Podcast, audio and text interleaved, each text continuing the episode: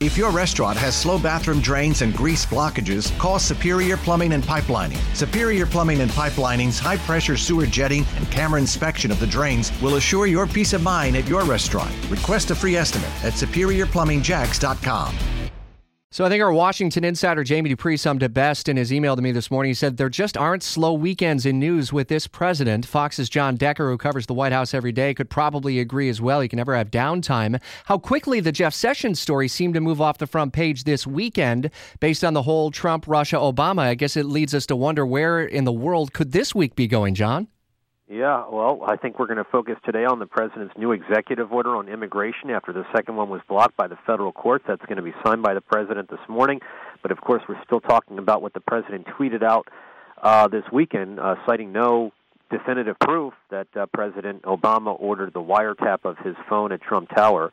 Uh, so, you know, uh, he asked me where the week's going to go. I never know where the week's going to go. I never know where the day is going to go because things change so uh, quickly as far as the news cycle goes. One notable thing on the schedule for today with signing the travel ban is that that's not going to be at the White House, nor will the president, uh, as I could see from that schedule, be at the event. It's more members of his cabinet who would be there.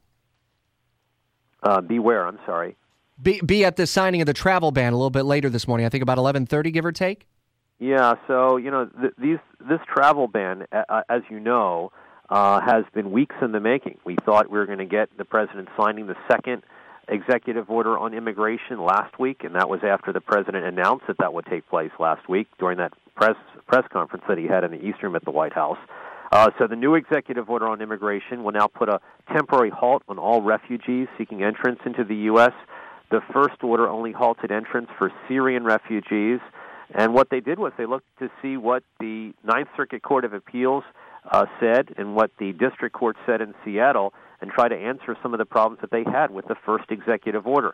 And so what they've done is they've gone back to lawyers at the Department of Homeland Security, the Department of State, the Department of Justice, and tried to figure out what's a way so that the president can come out with an executive order that meets constitutional scrutiny. Fox's John Decker will be updating us on the story from the White House throughout the day. Listen for updates during Hannity and on your ride home in Jacksonville's evening news at 6, a full 10 minutes of news, and we'll recap what ultimately happened on this busy Monday morning, 6th of March. Monday, Jacksonville's morning news continues ahead in your forecast, the one day this week that we face our best chance for rain. WOKV News Time, 823. Without the ones like you, who work tirelessly to keep things running, everything would suddenly stop. Hospitals, factories, schools, and power plants, they all depend on you. No matter the weather, emergency, or time of day, you're the ones who get it done. At Grainger, we're here for you with professional grade industrial supplies. Count on real time product availability and fast delivery. Call clickgrainger.com or just stop by. Grainger for the ones who get it done.